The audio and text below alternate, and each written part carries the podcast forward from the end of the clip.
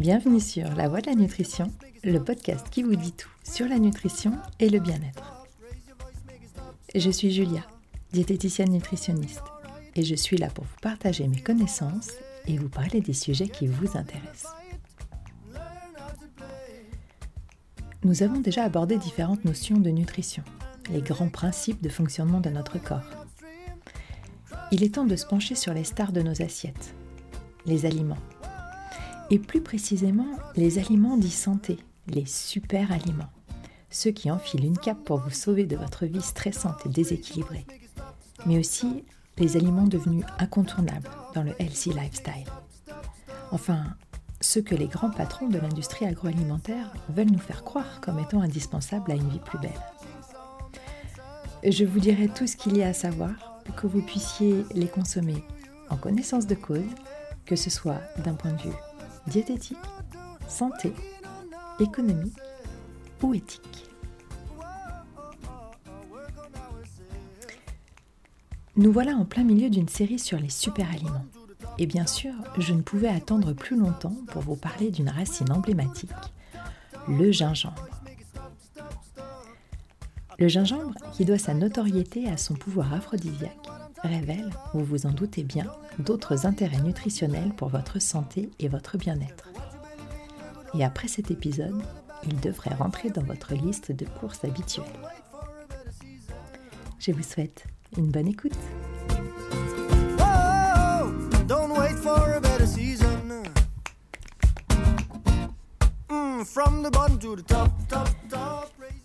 N'a jamais fait allusion à la nuit torride qui attendait les convives après ce repas de fruits de mer agrémenté de gingembre et de chocolat Oui, quitte à être dans le cliché, autant tous les grouper.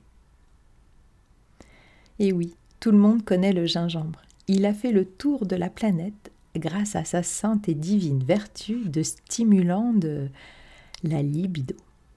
Que voulez-vous? Le sexe fait tourner le monde? Euh, pardon, je voulais dire l'amour. L'amour fait tourner le monde. Alors oui, cette puissante racine est un super stimulant, mais pas que de votre pantalon. Comme beaucoup de plantes, elle renferme des trésors nutritionnels et il s'avère qu'ils sont bons pour notre santé et notre bien-être. La racine, que l'on appelle aussi rhizome, est la partie la plus consommée. Elle renferme quelques vitamines et surtout bon nombre de minéraux et d'oligo-éléments, sans oublier de puissants antioxydants et anti-inflammatoires. Le gingembre en contient plus d'une quarantaine.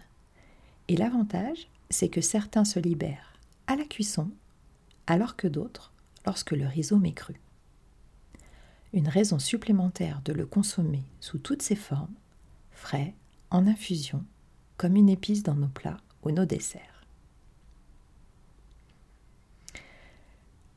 Un de ses principaux rôles est de booster notre système immunitaire et de lutter contre l'asthénie, autrement dit la fatigue.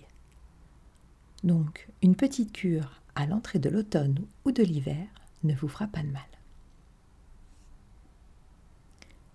Les antioxydants, rappelons-le, sont là pour protéger nos cellules et en ralentir le vieillissement. Les anti-inflammatoires, qui seraient aussi efficaces que l'ibuprofène, vont agir sur les douleurs telles que les maux de tête, les tendinites, les douleurs rhumatismales, mais aussi agir pour vous soulager lors d'états grippaux ou de rhume. Il est aussi bon pour le système digestif, en facilitant la digestion des aliments par stimulation des enzymes digestives et de la bile. Il calme les troubles digestifs comme les ballonnements, les gaz et les douleurs spasmodiques. In vitro, il aiderait même à désintégrer les graisses. Bon, comme personne ne croit plus au Père Noël, nous dirons qu'il participe à un stockage moindre des graisses, principalement en stimulant notre métabolisme de base. Et nous dirons qu'il peut donc être un allié plutôt qu'un ennemi dans la perte de poids. Je le conseille aussi pour les nausées et les vomissements. Et bien évidemment, lors des grossesses, Là où la prise de médicaments peut s'avérer délicate, le, gingembre ne reçoit aucune contre-indication pour la femme enceinte. L'OMS a même reconnu ses effets antiémétiques naturels et peut également être utilisé lors de chimiothérapie. Le gingembre fluidifie aussi le sang, comme l'ail, et peut être un allié dans la sphère cardiovasculaire. Mais toutefois, ne prenez pas son efficacité à la légère, surtout si vous souffrez déjà de problèmes cardiaques et que l'on vous a prescrit un fluidifiant sanguin. On ne joue pas à l'apprenti sorcier. Il ne s'agirait pas de mourir d'une hémorragie après avoir taillé les haies dans le jardin. On en parle donc à son médecin en cas de consommation régulière et on évite d'en consommer avant une opération. Des études ont également été menées sur l'impact du gingembre au niveau du diabète. Et il aurait un pouvoir hypoglycémiant, c'est-à-dire qu'il aide à diminuer le taux de sucre dans le sang ainsi que la résistance à l'insuline. Si vous souhaitez tester, n'oubliez pas, on en parle toujours à son médecin. Encore une fois, rappelons qu'il n'y a rien de magique, mais que le gingembre peut être un allié supplémentaire dans le cadre d'une consommation régulière, couplée à une alimentation équilibrée et à une activité physique régulière.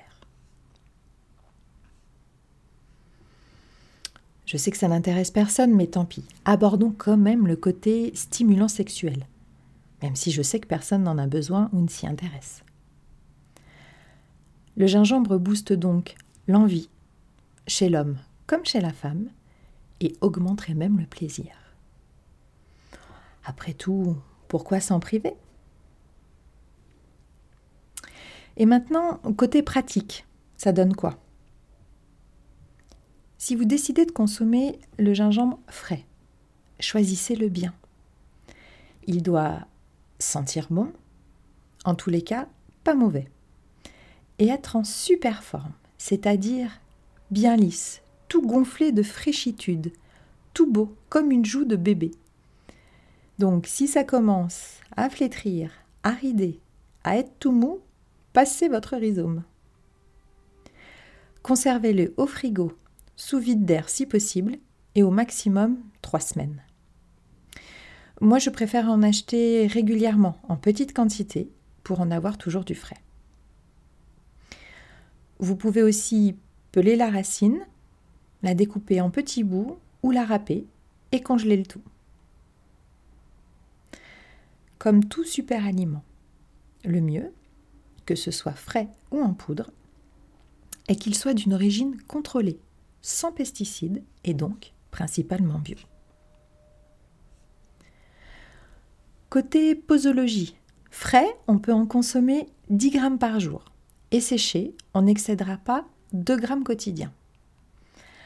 A contrario, en dessous de 2-3 grammes frais ou de 500 mg en poudre, aucun effet ne saurait se faire sentir. La façon dont moi je le consomme le plus souvent est en infusion. Version rapide. Je râpe un demi centimètre du rhizome, un tour de poivre, de l'eau à peine bouillante et je laisse infuser 10 minutes. J'y ajoute ensuite le jus d'un demi-citron et je déguste. Les petits bouts ne me dérangent pas, mais vous pouvez aussi filtrer l'infusion et ajouter un trait de miel d'acacia ou de sirop d'érable pour les plus gourmands. En version plus sophistiquée, et plus souvent l'été, je fais frémir dans un litre d'eau pendant environ 20 minutes 5 cm de gingembre taillé en petits bouts. Épluché s'il n'est pas bio. Hors du feu, je laisse encore reposer 20 minutes. Ensuite, je filtre et je rajoute une grosse cuillère à soupe de miel. Servi froid, je mets du citron au dernier moment pour garder ses vertus vitaminiques.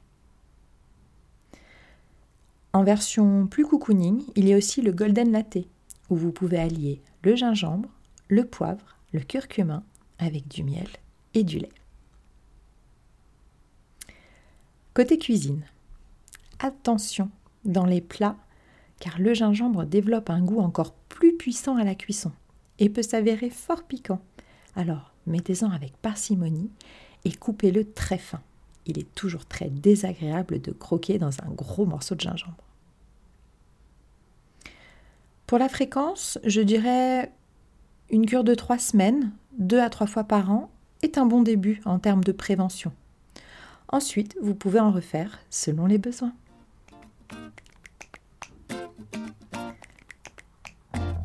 Vous voilà enrichi d'un super aliment supplémentaire pour vous sentir mieux protégé et être au top de votre forme.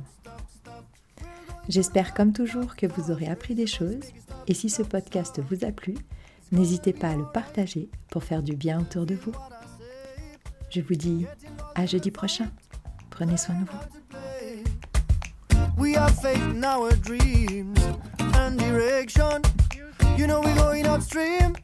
Cross the ocean. Whoa, the ocean.